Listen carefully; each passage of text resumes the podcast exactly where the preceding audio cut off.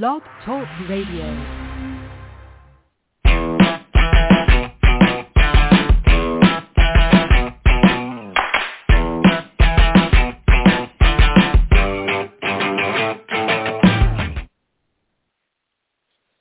Well, good afternoon. It's uh I guess today is Tuesday, September 28th. I'm I traveled over the weekend and so I'm in in a little bit of a fog.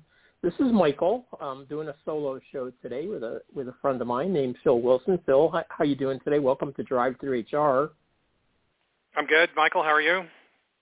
I'm all right. Other than foggy. Um, I'm foggy. Yeah, no, I just I, I traveled on Saturday, so it throws everything off. You know, it, it feels. Yeah. I woke up this morning thinking I still had a weekend coming to me, and I was clearly wrong on that because I've been working on a report all day. So, but at least I got to work at home. Um, but but Phil and I had talked about doing this show, and he was kind enough to remind me. So I'm taking a taking a break from the the report to do uh, what I hope will be a timely update uh, on. Uh, some some changes in the HR space that that come periodically and are coming pretty fast and furious um, right toward our, our way right now, and it's stuff that the the average HR practitioner doesn't always pay attention to on a daily basis, but really needs to know about. So we do these shows periodically to try to try to bring some attention to that kind of stuff from the labor labor rela- world of labor relations and labor law. So Phil and I have been friends for over a decade, know each other really well, work together, client of his company, uh, do do uh, you know have done shows before. So we're just gonna have a conversation like we normally do. But but so first of all, Phil, got to see you twice in the last month or so after not seeing you for a year and a half, including uh, being at the CUE conference, which was obviously. Uh, a kind of a shell of its normal self because of COVID, with with probably about 55 people or so in attendance. But it was still a, it was great to have CUE back, I think, and I thought it was a, a really well done event. And I guess I want to give them a plug on that because I know they're going to start trying to have conferences again next year, twice a year. So for for those folks who aren't familiar with CUE, it's an organization I used to be a part of. They they work to help employers build positive employee relations in the workplace. And Phil is a member of their con- their consulting group, uh, along with a number of other very well respected uh, consultants in the labor and employment relations field. Um, you want to give this a, like a two, 30 second uh, spiel on how, how you thought CUE went this go round? Well, it was awesome to back. Like it was, uh, we've Yeah. had a couple of virtual conferences, you know, over the last 18 months, and so it was really terrific just to be live and in person, even though it was smaller than than normal, which was understandable. And it was, you know, and it, you know, it was in Florida uh, as Delta was still, you know, raging. I guess it's still raging, Mhm. but anyway. Um, but but you know, in spite of that, it was just it was super safe. It was distanced. Uh, you know, pe- uh, people you know were really I think happy to to be together. Uh, and then I had a blast. I got to kick off the conference, and um, then you know there was a lot. I mean, the content. You know, it, ch- it changed the format a little bit because it was a smaller conference, but it really, Right. I thought, intensified the learning. Like it was a huge amount of uh, uh, great content, and I thought it was a great sort of springboard into the the spring coming up because there's so much happening in the labor and positive employee relations space. I mean, it's just like there's something new every day, and so I, I was really glad we at least got a live face-to-face one under our belt this year, and and can sort of use that as a platform to to next year. But it was great to have CUE back. Yeah, I, I agree. It was great to see you know you and lots of other people um, that that were there. Um, we had Jessica Miller on last week, and she had she had gone to SHRM, which happened almost contiguously Mhm. with CUE. We, they I was going to make that starting. trip too. I was going to try to do them both, and I I ended up missing the SHRM conference. But yeah, how's Jessica doing? I haven't talked to her in a while. Yeah, Jessica's doing well. I asked her. I asked her the other day about how SHRM, you know, like what was it, and she said they had. She thought that they had somewhere between eight and ten thousand people, which is still a huge conference, but it's like half of what they would normally get. So, Mhm. ev- and the HR Tech is happening this week, and I haven't heard any reports on attendance. But it, it, the the conference the conference space is co- are coming back. The conference world is returning, but it's kind of herky jerky right now. So, but yeah, it was great to have CUE back, and and I did enjoy. Uh, I did enjoy seeing you, and the the dinners were great. So anyway, uh, enough about that. There's there's far more important things, many of which we did discuss at CUE, um, which is one of the one of the few places where you can get heavy concentration doses of this stuff about what it really means. But there are, I think, there are four four or five things so that we're going to try to cover at a fairly high level. Um, but that we want to kind of go into some detail about what, how it might impact HR practitioners. So let's start with, um, I guess there's a couple big choices. One would be the PRO Act and the other would be the NLRB, but I think maybe the NLRB because it, it, it truly now is a Biden board and Jennifer mm-hmm. Abruzzo is the new general counsel and uh, David Prouty and Gwen Gwen Wilcox. Wilcox. Am I getting that right? Yeah, yeah, Gwen Wilcox. Yeah. yeah. Are are the two new members of the board that took over and um, it's a full board, three Democrats, two Republicans, and a, and a, and a Democratic general counsel. So, so tell us first, I guess, a little bit about Abruzzo, and then let's talk about some of the really far-reaching changes she's trying to implement right straight out of the gate, like in week one. yeah, yeah. I mean, that it has been, you know, it's just kind of like look back to the to the last administration, and it took a long time to even get a fully seated Republican majority board. Um, and then it, it seemed like even once they were seated, it took a while for them to really get rolling. Now, once they did get rolling, I mean, they, they did a lot of great work. Um, mm-hmm. But it just really seemed like it, it took a long time for for them to get traction. This this bunch, um, I mean, you know, on so you know on day one, Biden fires the general counsel to open that seat up. Um, ha- had had an acting general counsel in there, you know, basically from day one. That's never happened before, um, but that sort of set the tone, and um, they they they were able to get uh, you know Prouty and Wilcox confirmed. Abruzzo got confirmed in a in a little bit of a bruising confirmation battle. So so Abruzzo came out of you know, remember the Senate is tied, so she came out of committee with a tie vote, which would then means she had to get two basically tie votes broken by the vice president to get confirmed. But in spite of all those hurdles, um, and the and the reason that that was a, a, a you know a, di- a difficult confirmation really related to the fact that Biden terminated the general counsel, Peter Robb. That had never been right. done before, and there was a lot of concern about, you know, she was on the transition team, and did she have involvement in that decision? And so anyway, there, there was it was it was controversial.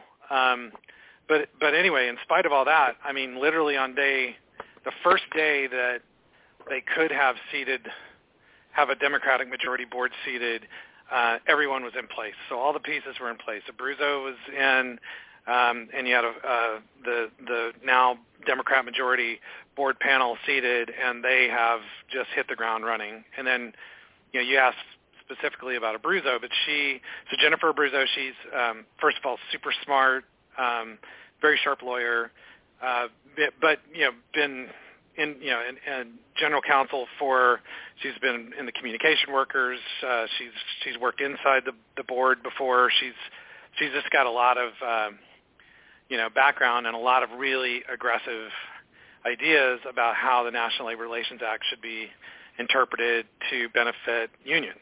And um, mm-hmm. so she came out and issued a number of memos, which you know every general counsel does. But th- what they what they do is they issue memos to all the regions, and they say, hey, if you have a case that deals with any of these issues, I want to see them first because I want to advise the region which cases we want you to issue complaint on and, and bring forward basically so that we can prosecute those cases. Um, and the list is, I mean, it's dozens and dozens and dozens of items, but it's not even the number of items. It's just there's some really extreme positions that it appears she plans to take, um, and I'm sure we'll get into some of those. But it, but um, but you know, very extreme penalties uh, on employers really trying to reformat the way that unions get recognized and sort of what counts as um, you know bad faith conduct on behalf of employers. Just a lot right. of major changes. Yeah, so so like one of the first ones I guess that that, that is a is a big change is and there was a I forget which law firm had the article out, but there was a title. It was that you know kiss settlements goodbye. You know, the NLRB expects capitulation or something along those lines, which is mm-hmm. sounds hyperbolic, but it really is true. In that they mm-hmm. are no longer interested in settling; they want to extract um, the as much in terms of cost and and payment and back pay and damages, you know, kind of unprecedented amounts of money from employers who, you know, they they deem to have committed unfair labor practices, right? Uh, so talk yeah. to us a little bit about that as maybe the first one of like three three or four big ones we'll, we'll discuss briefly. Yeah, so historically the act is, you know, most people understand the act in, in rightfully so, because that's what it says. It's a remedial statute. So in other words, the whole point of the statute is not to, unlike the the EEOC law that ha- that includes punitive damages as like a component of the law. So in other words, you know, if you can punish a company if you find that they've you know intentionally broken the discrimination rules. The the National Labor Relations Act was not written or formulated that way. It's written as a remedial statute. So if either a company or a union violate the rights of an employee under the act or you know commit an, what's called an unfair labor practice the, the the board's position what the board is supposed to do is to sort of get things back to the way they would have been if the unfair labor practice hadn't been committed so there's no penalties there's no you don't go to jail um, you know if you commit an unfair labor practice you just try to get things back to the way that they were it's, um, sort, of, it's and, sort of a make whole make whole concept, mm-hmm. right? They they if an right. employee is terminated, they may ask you to reinstate and pay back pay and that kind of stuff. But not yeah, not you a might lot pay some interest. Other. Yeah. Yeah. Yeah. Yeah. yeah okay. But yeah, but so what what um, General Counsel Abruzzo has suggested in in the in the enforcement memos is that the penalties under the National Labor Relations Act need to be as severe as possible. Now the PRO Act is and, and, and the reconciliation bill, and I know we'll get there in a minute.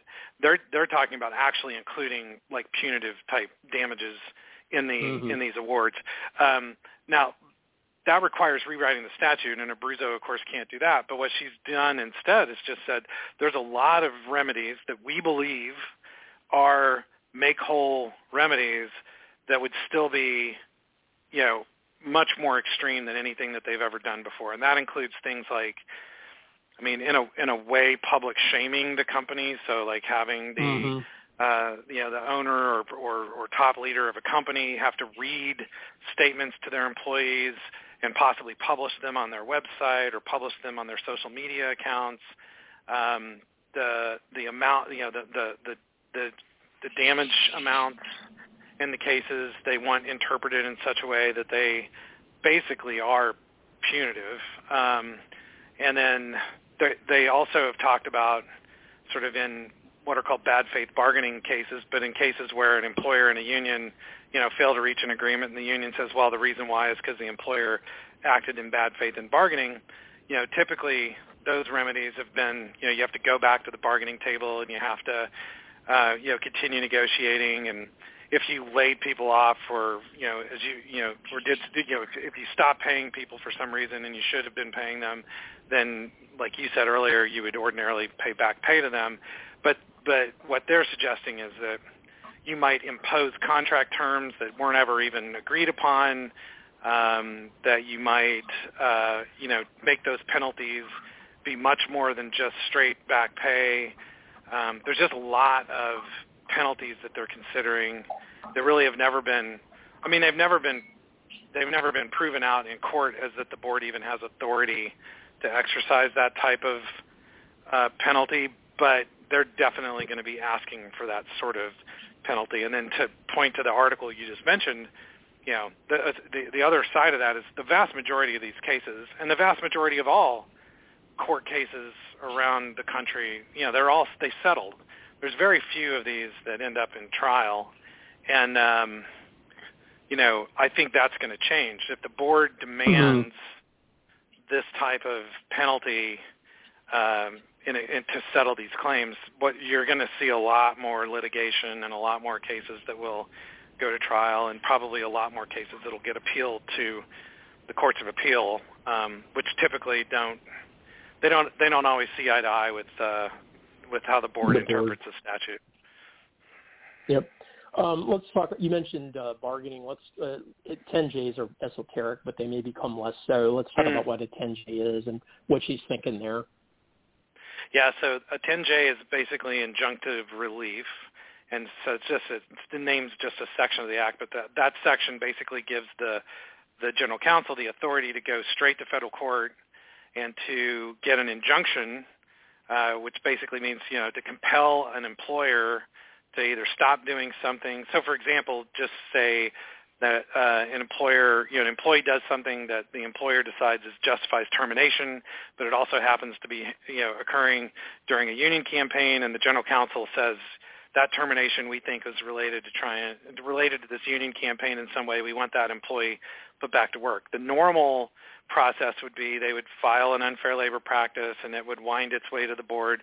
In those cases, and look, I'm like I actually agree with this critique. Like those cases take way, way, way too long to resolve. So those mm-hmm. can take years to get resolved.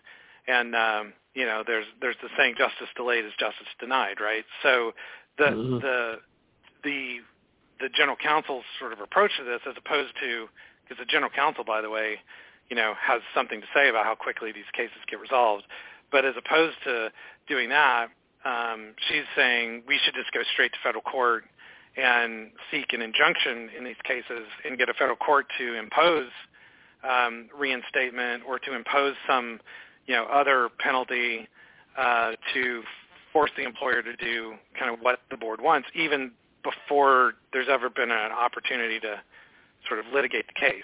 Um, so that that that's uh, and and that can also be true with uh, you know bargaining remedies and you know there's a number of places where you can use that that injunctive relief. You basically just have to say, hey, if I don't get the injunction, then there's irreparable harm that's going to happen. We're never going to be able to get back to um, you know the way things were before. And so, ju- you know, judge, I want you to you know put us put us back there now, and then and then we'll continue. Um, so that so that would be those remedies have been used in the past, um, but but pretty rarely. But sh- she's clearly sort of stating that's going to be our go-to move, not kind of our last mm-hmm. resort. Yep. So more more money for lawyers, more more more litigation again. Um, you know, I uh-huh. mean, and, and, and more trouble for employers, frankly. I mean, it's, uh, I mean, it, it, which makes it important to do the right things and so on and so on. Mm-hmm. Uh, we won't, we don't have, we have a limited time, so we won't go down that rabbit hole. Um, she's also got, I don't know if innovative is the right term, but certainly it's, um, it, it's it's creative thinking, uh, especially given the fact that she's using a case that I think was decided in the 1940s or something like before you and I were born. Um, there's this, yeah. there's this case called the Joy Silk decision, and mm-hmm. um, she's she's citing that as a sort of uh, really scary way to implement some things that were part of the Employee Free Choice Act going back about you know more than a decade ago, including one that's mm-hmm. that was often referred to as card check. So this is sort of a backdoor way to card check, and I'll let you kind of talk about Joy Silk and what card check is.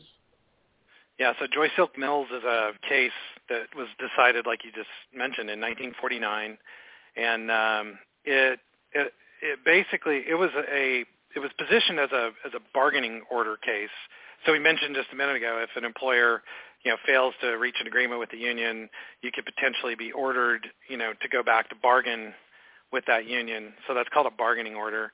And in this Joy Silk case, um, the the employer in that case, the union filed uh, or asked for recognition, and they said, hey, we've got a cards by the majority of the employees here uh, we want you to recognize us. The employer said, yeah, we don't want to. We think you should just have to go uh, and get a uh, and ask for an election. And the union filed an unfair labor practice charge and sought a bargaining order seeking to force the employer to go ahead and bargain with them because the employer did not have at that point what they called a good faith doubt about the union's majority status. That is that's not exactly card check. So card check says that if a union shows up with a with a majority, the employer just automatically has to recognize the union. So there is still this kind right. of good faith doubt component that's part of Joy Silk, but essentially um, there's there, the number of cases where an employer actually, because the employer's not really supposed to be, you know, involved or know about card signing, and they certainly are not, you know, supposed to ask people like, did you sign a card? That's straight up illegal. Um, so there's really not great ways for an employer to have any knowledge or facts about who signed a card or what circumstances under which they signed a card. So it's really rare for an employer to actually have any like actual evidence that cards were signed under you know duress or signed when people had limited information or or were being forced to sign by their supervisor or all, there's a lot of things that can happen during card signing that makes those cards questionable as to their validity but an employer would never really have proof of that um, or sometimes learns about it you know way too late to do anything about it so what happens under joy silk if we go back to that rule, and, and actually Abruzzo, my belief is that she wants to expand the rule beyond what Joy Silk's facts were. So basically making it card check so that it is an unfair labor practice and per se illegal employer to refuse to recognize the union based on cards unless there is specific proof that the union doesn't have a majority. And so if that were the rule, that's that's basically card check. Um, yeah, and, and it, it um, I, yeah. I can't even think of a way. I'm sorry, I can't even think of a way that you could, uh, like to your point, you can't go ask. So the I guess the only way it might be mm-hmm. possible mm-hmm. is if employees came forward and said no. You know, like if mm-hmm. the if the actual I, I don't and I can't really imagine that happening. I mean, I've been either, so. I've, I've been doing this for 30 years, and I have uh, I can think of a small handful of cases, and and they were crazy right? Like that, like that, they're so rare. I had one case where um, a dispatcher that was a supervisor, who, who, by the way, you know, under this current board might have been ruled to not even be a dispatcher. But in any event, mm-hmm. uh, the, the, like employees were uh, essentially were had to sign a card, or this dispatcher would make them come home deadhead, which basically means drive, you know, 12 hours unpaid. Um, and so that was how they got the got the card signed. Um, and and yeah. but ex- what you said is the only way we knew that was employees complained that they were forced to sign a card to get a load back, and that was how we became aware of it. Um, but mm. but you know th- those cases are really few and far between. Mm-hmm. Yeah, um, so it's so it's that's a, a that's a major that, change. Yeah, and it's a strategy or that that they're using that will be very difficult for employers to evade and if they do, they, I, I believe I heard at CUE that there's some possibility that they kind of may fall back into the 10J situation, right? Like mm-hmm. if you did, if mm-hmm. you so if the ULP is, you know, if they determine that it is a ULP, that you don't have a good faith um, objection, then they won't necessarily order an election as they would have in the past. They'll just say, sorry, proceed to recognizing the union and start mm-hmm. negotiations, right? That's the that's yep. the ultimate uh, p- potential and her intended outcome, I believe. Yeah, I mean, I, I think, I, you know, I don't want to put words in her mouth, but I mean, I think, but I do think that that's that like that all logically fits together, right? That that you would try to make it where the default position is you recognize on cards, and if you refuse to recognize on cards without having some specific proof, then they can just say, well, the months that you would spend litigating this case is irreparable harm to this group of employees who have already said they wish to be represented and have already asked to bargain. Um, mm-hmm. I mean, I think you could probably go in and convince a judge that, yeah, you guys should go ahead and bargain, and if the employer has doubt, you know, you guys can go ahead and argue about that, but in the meantime, bargain. The, um, yeah, the other side of that too is that I think that you're going to have just, uh, well, like we we currently have a case like going right now where it has absolutely been set up to be this argument. So for your listeners who maybe aren't into the weeds of, you know, labor law, yeah. um, you know, like like I am and you are, uh, there's um, this isn't just like some hypothetical thing that might happen. Like it's currently happening. Mm-hmm and they're actively on the lookout for more cases to drive these kind of yeah. decisions as well, which is part of the memos yeah. that have been written to to the to the regions to say some cases up that will help us promote these following kind of objectives and goals. Um, yeah, yeah. But um, sure. one of the other, I, I want to pivot because we're 15, about 16, 17 minutes left, I guess.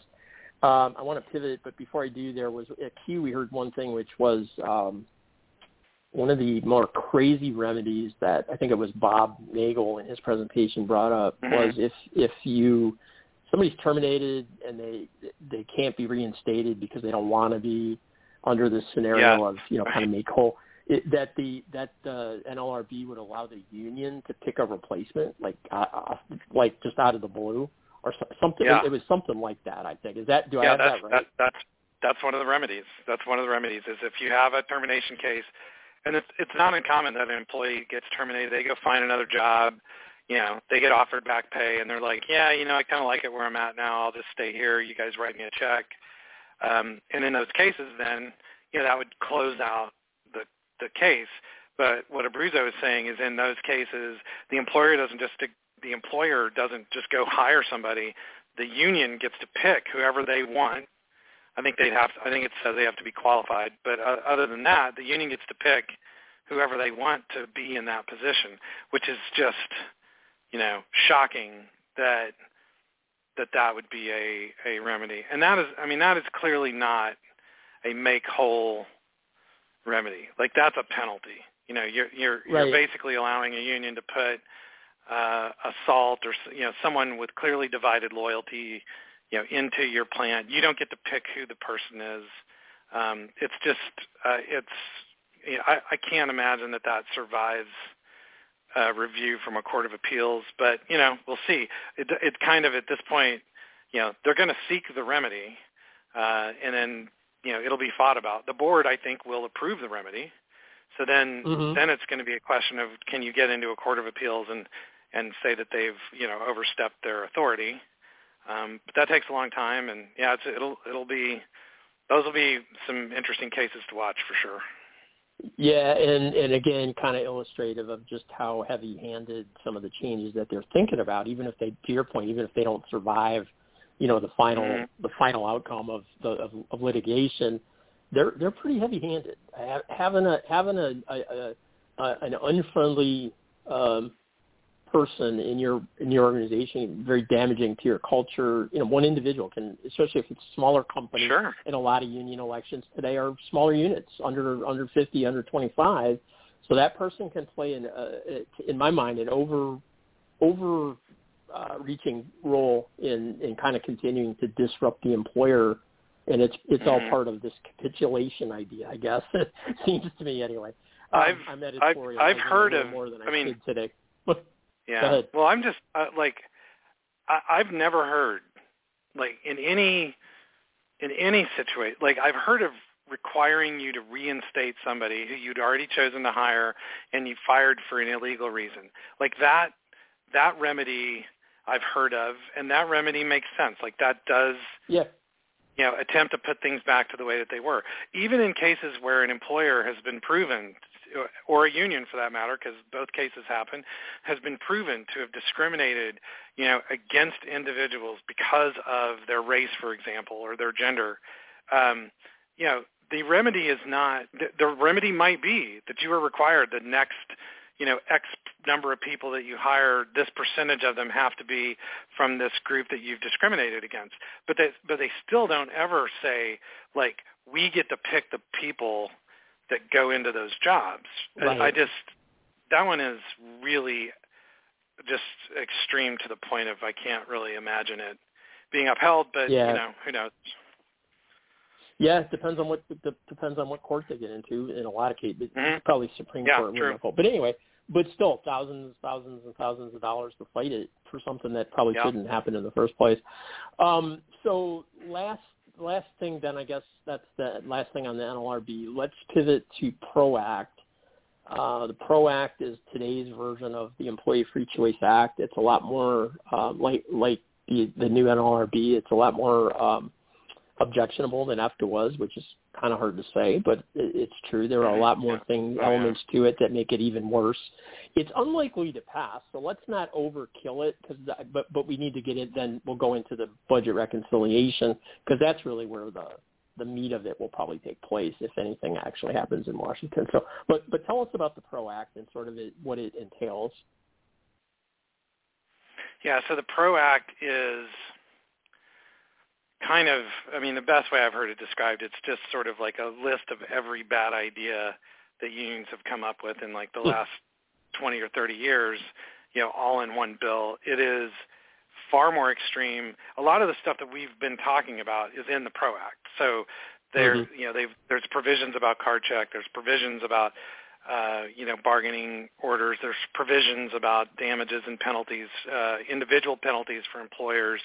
Um, there, there's a there a number of these provisions are in um, in the PRO Act. It, it incl- and then it's, it's much more wide-reaching than just labor law. So it, it includes basically sort of almost eliminating, for all intents and purposes, the idea of independent contractors. Um, it, it, it rewrites the joint employer rules so that it probably gets rid of the franchise business model. Like it's just, it's just wildly overreaching. Um, so that it has passed the House. It is uh, still sitting in the Senate. Um, it is, you know, most people, and of course, what what I've been talking about is what I call the PRO Act pivot. Like the PRO Act itself is not going to pass. It's certainly not going to pass this session of Congress. It's unlikely that it's going to pass in the next session of Congress. The only way that the PRO Act sees the light of day in the next couple of years is if the uh, if they get rid of the filibuster, which at this point mm-hmm. I'm not I, like I would never say never about anything in politics right now. At this point, it does not look like the filibuster is um, is going anywhere, and so what that means then is the PRO Act is not going to become law. But that being said, that is not stopping the you know pro labor forces from trying to imp- get as much of the PRO Act implemented as they can, hoping that someday they will either reach some sort of compromise version that that can get 60 votes in the Senate, or um, you know, adding it in. So, for example, the reconciliation, the 3.5 trillion infrastructure um, uh, bill that they're trying to get through reconciliation, they have attached onto that a number of these uh, a number of these PRO Act provisions that uh, that we've talked about. So, like the money damages, for example, are included in the reconciliation.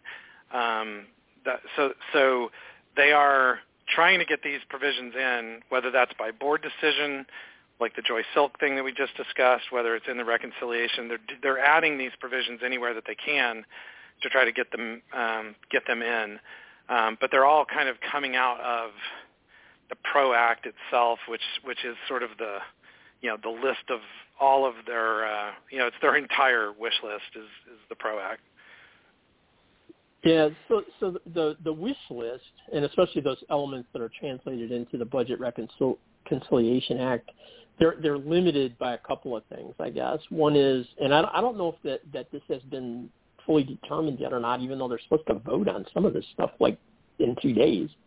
So we'll see. Yeah. Um, some of the stuff that's in there, I, I guess with the Budget Reconciliation Act, a lot of the stuff that's in there doesn't seem completely appropriate if you look at it just from a budget fiscal point of view. Mm-hmm. Although there's yeah. tons of stuff, anything that is tagged three and a half trillion dollars has so much, uh, so many things in it you can't even count and, and understand what they are. But the, all yeah. the items that would come out of the PRO Act that are in this Budget Reconciliation Act that if it's passed would become effective in, in reforming labor law, they all have to pertain in some way to, to finances or, or money, right? That's kind of the underlying right. rule rule and yeah. the, the, the Byrd Senate, the Byrd rule the, is what they yeah the Byrd rule yeah, is what they call rule. that. Um, and, and, and then the, they but the, yeah. the the Senate it's not the Senate the congressional parliamentarian who I don't even know that person's name I believe it's a woman but I don't know her name or his mm-hmm. name they they do a, re- a review of these bills and they determine whether things actually fall into uh, you know mm-hmm. fall into the sort of the general description I just gave or not so where do you know where that stands right now yeah. So yeah. So uh, just real quick, those the provisions must either spend money or raise money. So like taxes, okay. those are good. Uh, I'm not saying I'm you know right advocating under the more under tax, the act but, and the but, rules. Yeah, but, taxes, but taxes can get passed. Um, spending money on something that gets passed.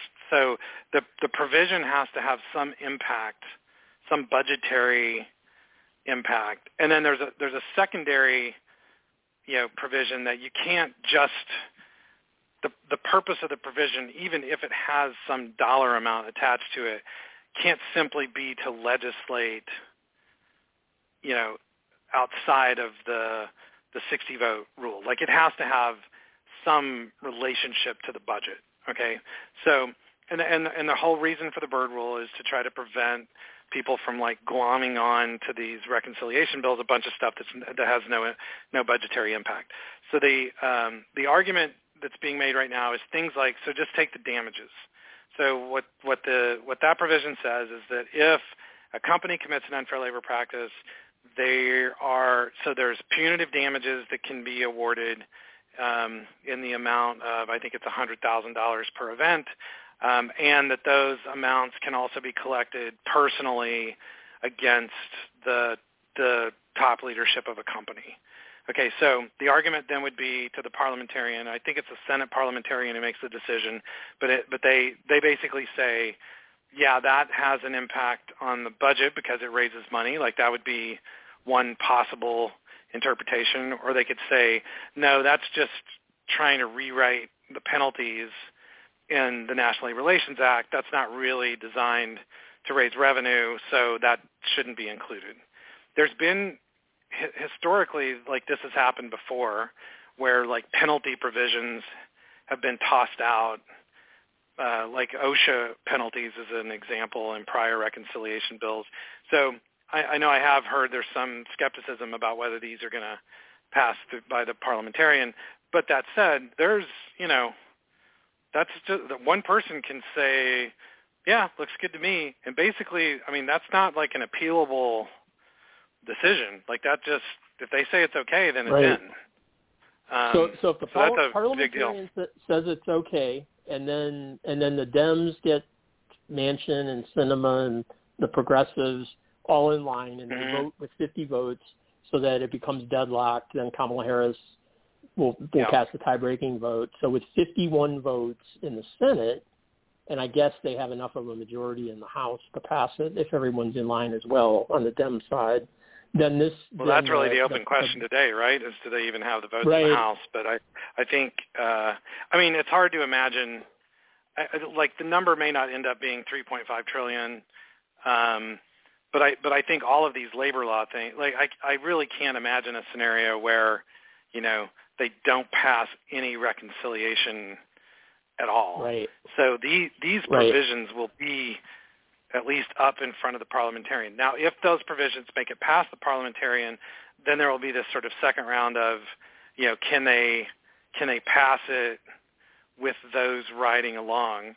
And some of the folks that you're talking about, some Manchin and Sinema, that are already sort of balking at the price tag, um, you know, they have well, Sinema hasn't even signed on to the PRO Act, so there's like, you know, so so you would have you you can imagine that there would even be some concerns if those provisions make it through the reconciliation bill.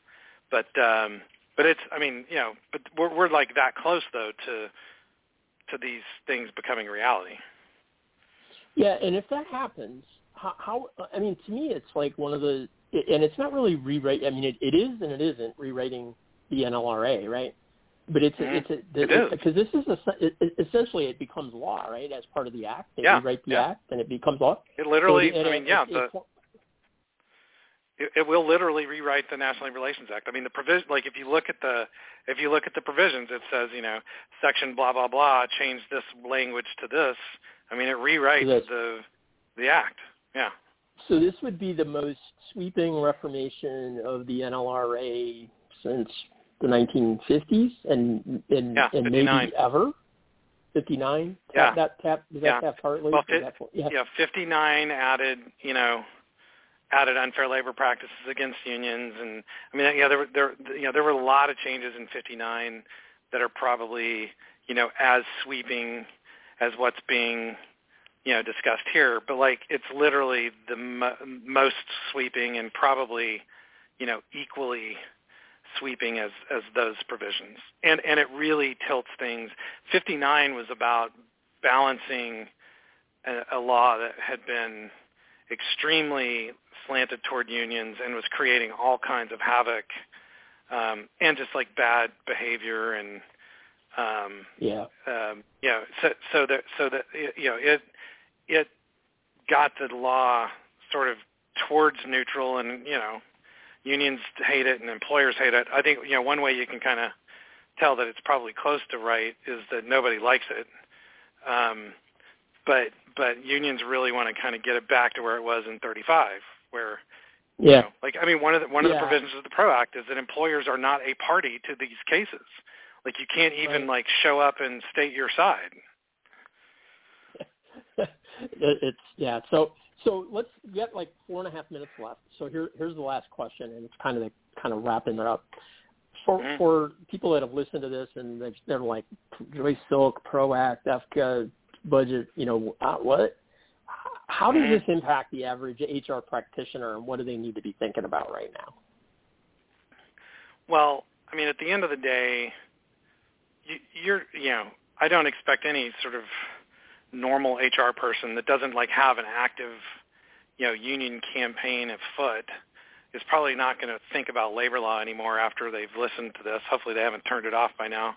Um, but the but the but the good news is the same the same stuff that you should be worrying about and probably are worrying about is really the same things you should be working on if you're trying to avoid labor problems. Like you're probably trying to do everything that you can to attract great talent. You're probably thinking all night while you're awake uh, about how do I retain my you know my best people. Um, what can I do to make sure that we're creating a, like a safe place and a good place for people to work so that they want to show up, they want to give it their all, um, you know, they go the extra mile, like that, like those, those kinds of things that you are thinking about. Those are the kinds of things that if you're doing those well, then um, you're probably not going to have a union issue because one of the big reasons that unions get traction in a company is because people are like, you know, this company doesn't care about us. They don't listen to us. Um, you know, I want to, I want to, you know, I need, I need someone to represent me. I need some help. And so Yep. um, that's kind of that's kind of the I guess if there's any good news in this sort of like thunderstorm of terrible you know news, it's that you know you, you should really focus on that. What I would say, you know, if you're going to sort of tweak what you're already doing, really think about. I mean, I talked about this at CUE, right? The people are motivated around these emotional needs. Need for like I need to feel like I have power or control over my life. I need to feel like I belong here, like I like this is my tribe and I can I can bring my best self to work. Um, so that's need for affiliation and then need for achievement. I need to feel like I'm I'm making progress in my life. So if you're thinking about work and, and kind of what you offer to your team around those things, do I listen to my team? Do they have control? You know, am I am I the kind of business that is constantly telling you at like four o'clock that you're going to have to work overtime when you haven't even had a chance to make arrangements for your kids or or t- you know you know talk to anybody or even like let your dog out or whatever like th- like all those are th- those are day-to-day decisions that companies make and treat you know their people where you, you know those pile up and can end up in a like I don't have any control over my life I don't have any power. Mhm. I need somebody to speak for me. Um, and then the same thing with affiliation and same thing with achievement. So those are the kinds of things you really should be thinking about. And uh, and the good news is, if you do a good job on those, you're going to attract better people. You're going to retain your people. So that, so it all like fits together. But uh, that would be Mhm. kind of my my key point about what you should be thinking about as a you know, just a, I'll put, in, you know, quote unquote normal HR person. Though I don't know that there is like any normal in this uh, business, but at least the ones who aren't fighting a union campaign right now. Yeah, the the, the new new new normal HR Yeah. whatever we have this week. I don't know. It's add keep adding the news. Well, the, we're going to run out of live uh, time, but it, the show will continue for a minute. So so first of all, thanks for doing the show. I appreciate it. It's timely information. I know it's you know stuff you talk about all the time, but I appreciate you uh, get, taking 45 minutes to share it with our listeners. Um, I did a crappy job of introducing you in the beginning, so so Phil Phil is the CEO and general counsel for Labor Relations Institute, which is a consulting company that helps employers deal with uh, positive employee relations issues and labor labor union issues. Um, he can be found a couple different places. One is under the, uh, I guess, your approachable leadership, and then the other is um, your website. So, can you share those with our listeners, and, and then we'll close mm-hmm. the show and we'll be we'll be done. I'll send you the link in a few minutes when when we're off the air. Yeah, great. So two websites, LRI online, so that's Labor Relations Institute online.com. And the other one, Michael, you mentioned is approachableLeadership.com, just all one word, and that's kind of, that's some of our our leadership content. And uh, yeah, thanks a ton for the opportunity. Always great to catch up with you, and uh, yep. yeah, hope to talk to you soon. You, you know you will. I'll talk to you again soon. Thanks. Still have a great rest of the day. See ya. Yeah. Okay. Thanks.